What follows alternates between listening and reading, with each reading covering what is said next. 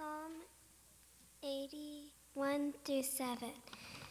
Give ear, O shepherd of Israel, you who lead Joseph like a flock, you who are enthroned upon the cherubim, before shine forth before Ephraim and Benjamin and Manasseh. Stir up your might and come save us. Restore us, O God. Let your face shine that we may be saved. O Lord God of hosts, how long will you be angry with your people's prayers? You have fed them with the bread of tears and given them tears to drink in full measure. You make us an object of contention for our neighbors, and our enemies laugh among themselves. Restore us, O God of hosts. Let your face shine that we may be saved. This is the word of the Lord. Thanks be to God. All right, I'll just repeat it. Ramon. Ramon. That was beautiful. Praise, right? That's good. That's good. Emmy, thank you, girl. Good job reading. Really good job, girl. All right. So, uh, yesterday, uh, I, I was sitting at a, a table, lunch table, with uh, a Ukrainian who teaches at Caltech, and uh, the table was asking him questions. Uh, and uh, he told us that you know his brother and dad and family are still in the west part of Ukraine, and I, I was struck by his just matter of factness, uh, not cold, just matter of factness, in contrast to a lot of the hand wringing around the table. Uh, and uh, so one of the, one of the questions that, I asked, I said, uh, what, what would you love to see the West do, just as a re- Ukrainian? Um, I thought it was a great question. Uh, but uh, he said, um, you know, that's interesting. He said, that's a Western superpower question. Yeah, I thought the same thing too, privately. Um, he said, that's a politician question. Uh, he, he, said, I'm, sh- I'm unsure, actually. He said, uh, there's a calculation that I would love to see happen. And he said, whatever it is, the calculation is um, what is going to cause the most amount of real disturbance for the common person. A real disturbance in the status quo. And he said, whatever it goes, right? Russia in power with a puppet leader or the West, like whatever it is. Uh, and he said, it's a calculation that I would like to see happen that, um, and here, here's his phrase, I wrote it down a calculation of meager restoration of normalcy. Now, that's a question for Westerners who are not in a war as well. Now, uh, it's not melodrama, but many of us have, yes, survived the last two years. Um, and I am not comparing the pandemic to, to war. And uh, some of us have been through things, not the pandemic, in the last two years, that are also dark. Uh, but there's been a cost. Uh, um, life and rhythms and interactions have been altered, and emotional states have been changed. And I can't remember a time, just as a pastor, uh, talking to so many who are truly depressed and beat down and low and lethargic of mind, soul, and filled with anxiety. Um, so, so that's, that's real. And in, there is this general sense that we are in a time of Lent, a time of Lent. Uh, we have been in, in that, and so have our friends. Our friends have been in a time of Lent and the wider culture as well. Uh, there is uh, something that's running through our heads of, of getting back to normal, and it's a calculation. Well, what do we do to re- restore a meager restoration of normalcy? What do we do to get that? Um, psalm 80 gets in there, it's in that space. This is a Lenten psalm. If you are in a space of gray, if you are in a space of waiting and Lent, so this is Psalm 80. Psalm 80 is your psalm. It is for times of gray. So, this is what we're going to do. Um, we're going to talk about what the psalmist um, says Lent feels like. All right, so we'll look at that. Uh, that's the shape of where we're going tonight. Um, and then there's a repeated request, like a refrain, like a chorus in Psalm 80. And we only read the first seven verses, but I'm going to I'm to work through uh, much of it. So, it's in that online bulletin or um, in your Bible as well, your printed version. And then the third thing we're going to look at is repentance as result, not as a catalyst. Repentance as a result. And that's, that'll be the last thing we touch on. Okay, so let's look at what Lent feels like to the psalmist. And this is in verses 1 and 2. Um, he, he, says, uh, Stir up your might. Stir up your might. Here's the implication. Um, we've begun to think that you're taking a breather, God. You're sitting back. You're not stirring, and we're asking you to stir up. So uh, Lent feels like God is not stirring because the petition is, would you stir up? There's no action, there's no that's how Lent feels like. There's maybe maybe I'm in a space where I haven't really moved this much. I have, the ball hasn't pushed forward in my soul and mind and heart the last couple years. Here's what else it feels like. Verse 4. How long will you be angry? This is interesting because it's attached to people's prayers. And here's the, here it is is the silence of God to the people's prayers is interpreted as one thing. He must be mad at me. He must be mad at us. Uh, that's what Lenten feels like. Oh, what, what if God is actually kind of mad at me? Uh, but there's more. Uh, verse 5. And this is, this is interesting that the psalmist says this. He plays on when the, the Israelites um, had manna and bread for provision. And he says this You've given us tears. Not bread, you've given us tears. We've had pints of tears. Thanks for that, God. Can we talk to God this way? The psalmist does. We know you've given us tears. Verse 6, there's another little question.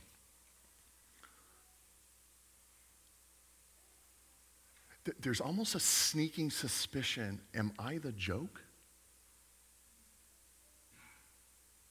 Am I the punch? Uh, am I the cosmic punchline? You know, Ray Liotta Goodfellas? Am, am, I, a, am I a clown to you? Like, uh, like this is what the psalmist is saying. Like, uh, it is maybe maybe there's something I haven't seen. And then in verse six, um, the object of general scorn, and this is this is how we get get at it. Is um, yes, the people of Israel, but if we're going to take if if the nations are laughing at the little nation of Israel, what they're saying is, you and your big exclusive God isn't that tough. Like you should tone down the rhetoric about how great your God is. This is what he's saying. Uh, but, but, but you feel that, and some of my neighbors have voiced it in this way, is that you have the same problems as I do.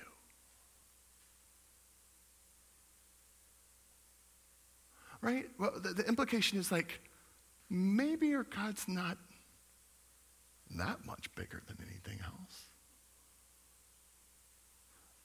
Then verses 8 through 13. This is what Lenten feels like. It records, like it looks back in history and it says, hey, we remember when you did this big thing. And it uses this little imagery, like you got, you, you took a clipping from a, a, a, a, vine, like a vineyard vine, a grapevine. You took a clipping out of Egypt, and somehow you made it survive and you planted it and it grew roots, and all of these great things started to happen with the people of Israel. You did this thing. It's like a metaphor, a picture for the people of Israel who were just this little tiny vine, and you did this big thing and you made them something. Um, uh, uh, Dr. Pi uh, gave me um, a clipping from the San Gabriel Mission vineyard that Junipero Serra brought in 1771. It was just a little potted offshoot of the original vine that they have there at the mission in San Gabriel. Uh, and there it is on the Leon patio. And We've been trying to keep it alive. Vegas odds are against that happening at the Leon household, okay? Um, but it's, a couple years, it's still there. It remains with underwatering and with little kids trampling and throwing balls and uh, all sorts of, not, and getting it, having it tipped over. It's still surviving. Uh, it's laughable how it's able to survive. And this is, this is if you look at the nation of Israel if, and you extend back into ancient history, it is unbelievable that this little not superpower has survived. It's unbelievable. Like, how did you, how did you make it through that? And this is what the psalmist is doing is you did this amazing thing and we see it that's our history you did this amazing thing and this little thing survived and started to grow. It had roots that went to the coastline. That's, that's the imagery that he has. And then he says this, and then boom, the rug got pulled. See, see, we can have parallels here. I know that's the ancient people of Israel, but you can have personal parallel, parallels here. It's like, look, God has done this amazing thing, and, and I thought He was making me strong for something. Like, capable and knowledgeable, and, and, and he was building me up, or my family up, or my marriage up, and then boom! What? Like, didn't it crashes somehow? This is the result, and this is verse 13. And this is a picture that um, uh, uh, every single commentator that I read this past week wouldn't shut up about verse 13. And I say that in the most positive way you can say, wouldn't shut up. Okay? Everyone, they, they look at this picture, and this superpower Babylon has been able to come into this little nation and take and do whatever it wants. And here's, and here's the picture the picture is this feral wild boar that's come in from the, the woods or the wild and is now going through an open fence and is going crazy inside a vineyard and it's smashing everything and eating everything. It's just going crazy. Um, I, I, watched this uh, show called Baskets, and it's with Zach Galifianakis, and it's it's ludicrous, right? Uh, but but he is a classically trained clown in France, and he's come back to his hometown in Bakersfield to try to get work as a classically trained clown, and he can only find work at the rodeo he runs into, his name is Chip, and he runs into a, a woman named Martha. And Martha is a compassionate soul, and she's always saving strays, including a guy like Chip. And so, but she, she gets, she finds a literal stray, and it's this adorable looking animal, and it looks like a dog, and she brings it home because she has so much compassion, and she, she gets it set up in a nice little I don't know, bassinet thing, and then she leaves for work, and she comes back from work, and um, this, this cute, adorable animal has just shredded her apartment. Furniture, lights everywhere, food, it, it's just unrecognizable. And she takes it in and she finds out it's not a dog, here's the gag, it's a coyote. Um, that's a Psalm 80 picture, is this wild animal got into your pretty sweet, curated life and tore it to shreds. Um, the, the best vineyards, um, the best vineyards, they take about five years to get prime fruit. You can get some prime fruit like in four years, whatever, but it takes a while. And then um, uh, uh, the very best, the very best, right, they extend 15, 20, 25, 30, like it becomes a family vineyard, right? It, when you read the Old Testament about storehouses and vineyards that are growing up. And in the Old Testament, when the armies roll in, what do they do? Well, they, they completely burn the crops in the storehouses, right? So you have nothing for the winter or famine, and they just burn vineyards. They just raze them to the ground. So you can get that. I know we don't live in a rural setting, but you can get, you're like, whoa, what took years to manicure gets leveled when a wild animal like Babylon or little, does whatever it wants. That's a feeling of Lent. And some of us have felt that. Like you're like, I had this pretty great life and it got shredded. That's a Psalm 80, what Lent feels like. Right? Feels like a coyote or wild boar, a possibly unresponsive God who's not listening to you, who's torn up a perfectly good life with prayers, Psalm 80 says. Thanks. All right, that's a Lent vibe that Psalm 80 is giving us. But it does have a catchy refrain. Has a catchy refrain and chorus. Uh, I, I, can walk around the house and I, there are refrains that I remember. Sorry, Miss Jackson. Is that OutKast? I didn't even look it up. That's all I know. And I'll be walking around saying that over and over, and Melissa will be like, Do you know any other part of the lyrics? Do you know any other part of the song? Nope. Sorry, Miss Jackson. I love it. You guys are great. Um, I'm not much of a Lady Gaga fan. I'm really not. Uh, but I saw that movie, A Star is Born. Man. I'm off the deep end, watches of David. Whoa! I remember that part. I don't know any other part of the song. My kids hate that I just did that. hate it. I'm sorry. But th- this is the powerful thing is refrains and choruses are what you remember. They're the earworms that you remember when you can't remember anything else. That's why this refrain that we get in Psalm, 1, uh, Psalm 80 is huge. Here's the earworm from Psalm 80. And David punches this chord. And I like to imagine like he had this awesome, catchy, hooky, like lute harp jam with it. Here it is. It's Psalm 80, verse 7, and it's repeated. Now, I think our translation says, uh, Restore us, O Lord. That is a really beautiful translation. Not bad. We shouldn't fight against it. But I think a better one that captures what the Hebrew is getting at is it, it's rotational in aspect. It's saying, um, turn us again. Turn us again. It, it, it's like, uh, you, you who, you who, you've been consumed with, you've been focused on, you've, you, you, you have all your attentions on, you who, over here. It's repentance of the scriptures. That's what it is. Now, um, this is not, I'm going to just tell you this Psalm 80 is not the repentance of popular conception. This is popular conception. You better say you're sorry and grovel before God, you filthy animal.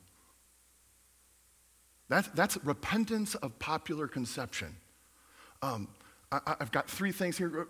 All right, I used to uh, minister in a church next to a college campus, and every year these, these shouters, these ministers would come on campus, and students would text me, like, you have to come down here. Because they would literally shout. They'd shout at the girls, at the guys, they would call them names and say, You are going to hell, you need to repent. And the names that they were calling them were way worse than filthy animal. I went to the Chinese parade when it was open, not like not in the last two years, but here in LA and, and it riles me to get the megaphone people on the corner. You are going to burn in hell with no context. Repent, repent. The end is near with no context. Repent, and or you'll die, you filthy. That's that's what's coming across. Or have you been at the beach, Huntington, whatever, Santa Monica, whatever, and then they cruise the beach? Repent, repent, you sinner true in another context, but this is a popular conception of what repentance is.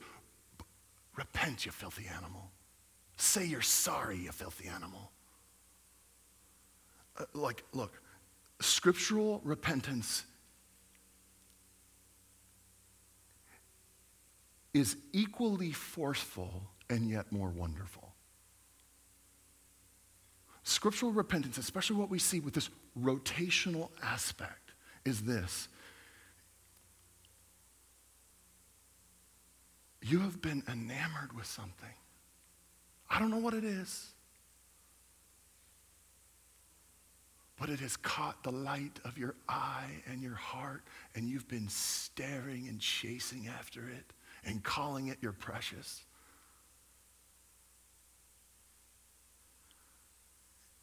And somebody, a person, turns your head and shows you something more wonderful. It's like a five year old kid standing in front of like a, a, fire hydrant, you know, down here, of course, and just been like, what is this thing? This is great. And the, and the dad or parent, adult figure, turns their chin and makes them look at a skyscraper. Oh, you think that's great? Let check that out. Um, I, I, read this recently with uh, Kathleen Norris wrote this. She said, Repentance is not a popular word these days, but I believe that any of us recognize it when it strikes us in the gut. Repentance is coming to our senses, seeing suddenly what we've done that we might not have done, or recognizing that the problem is not in what we do, but in what we've become. Do you guys feel that? I feel that like from this past couple years It's like, oh man, I thought I was I thought I was better. I thought I was stronger than that, actually. I, uh, I can't, ah. I've been staring somewhere else. Turn me again. Turn me again. This is in that refrain. This is in that refrain. Um, the second thing that's in that refrain, it says, it says this in Psalm 87 and other places. Um, it, it, says, we want your, your, we want your face to shine on us again. I know you've may have heard that. That's kind of a churchy phrase. Um, and, and, so we might gloss over it. So, so yes, think Moses' face shining when he goes, um, you know, up Mount Sinai. Yes, think Jesus at the Transfiguration. Yes, we think that. But, but, but this is what we see in, in scriptures, I think, that, that gets this. It is, a, it is a face beaming with joy and approval. It, it, lets us know how pumped the person is to know us and be around us. It's not, it's not like it's not like the look of grudging acceptance. It, it, it's, the, it's the difference between if like I could wake up every morning and I could wake up my, my son or my daughter, I could say, son, daughter, you are my son. You are my daughter. Did you know that I love you? I love you. That's, that's one good thing. It's great. That's not a bad thing. Or it's like me grabbing my son and putting my stubble in his neck against his laughing protests. Uh, right? Like, is the technical bet, so you are my son, I love you.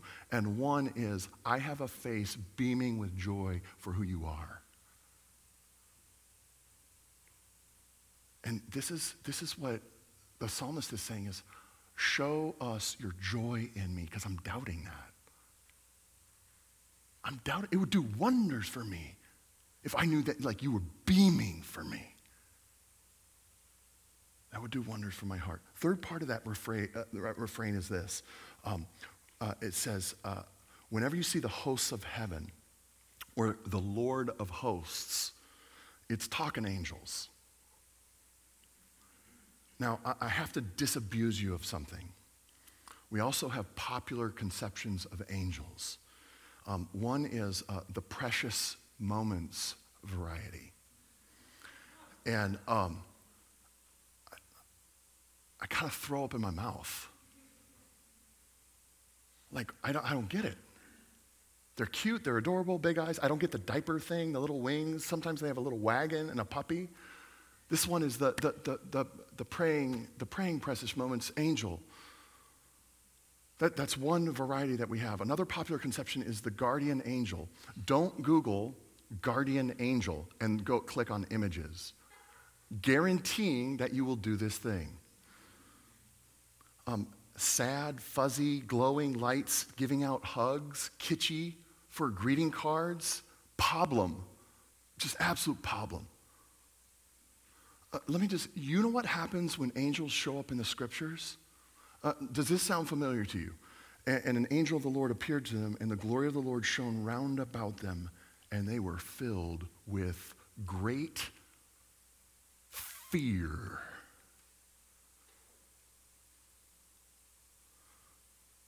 Um, more often than that, scared, trembling, not precious moments. Can you imagine that? Levi, I got to tell you about this time I was in the pasture and I experienced a precious moment. Would that? There were hosts surrounded me, and lo, verily, the moment of precious was upon me. No. Not, the angels are not giving out free hugs and sweet treats. They're just not. They're tough, and they're, they've been granted powers to carry out the will of their commander. That's an angel. Uh, in this Psalm 80 earworm refrain, we get this over and over turn us again, rotate me from my obsession to a new obsession.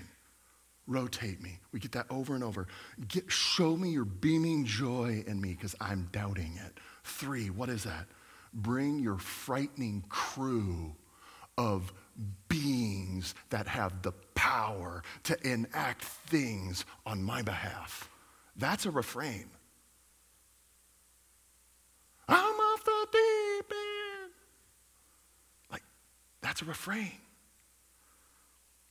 That's an earworm for when the world is gray and the world is Lent. Okay.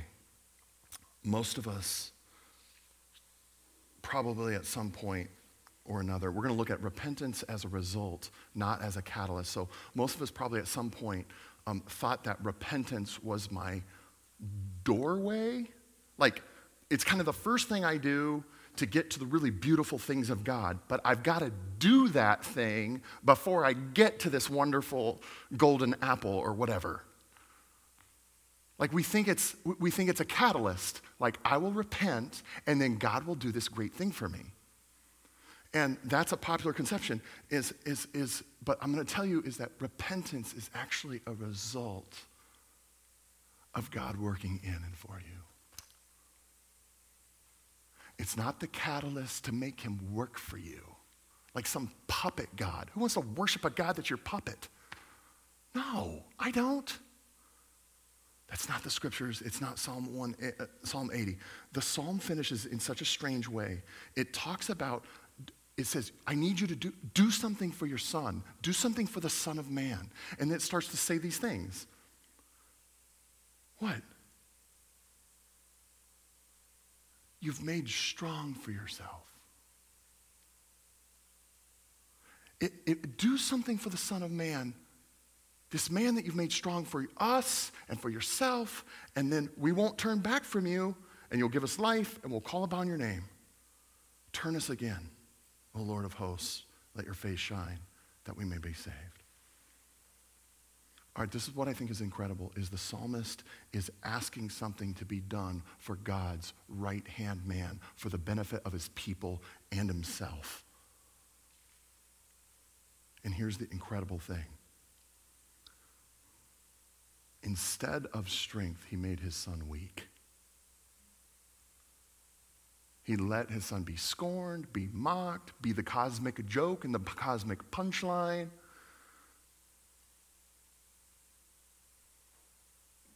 And if that's true, we won't totally turn our back on you. Now, how is that? Because what? The Father turned his back on his own Son for your advantage and for my advantage. He put all of his, ang- you're- doubting. Oh, is he mad at me? Is he mad at me? I'm, I think you're mad at me. Oh, no, no, no, no. I'm convinced that you put all of the mad on your son. And I know that you just have beaming joy for me because that's true. Oh, we won't turn from you then. That's our hope. I don't berate you and wheedle with you to repent. No. It's that he underwent all of the gray and all of the lent and produced people that he turns to himself over and over again. Turn us again to you. Turn us again to you. Turn us again to you. Let's pray. Our Father and our God, uh, bring about that sweet, sweet repentance that's a fruit of who you are and what you do for us based on Jesus alone. In Jesus' name, amen.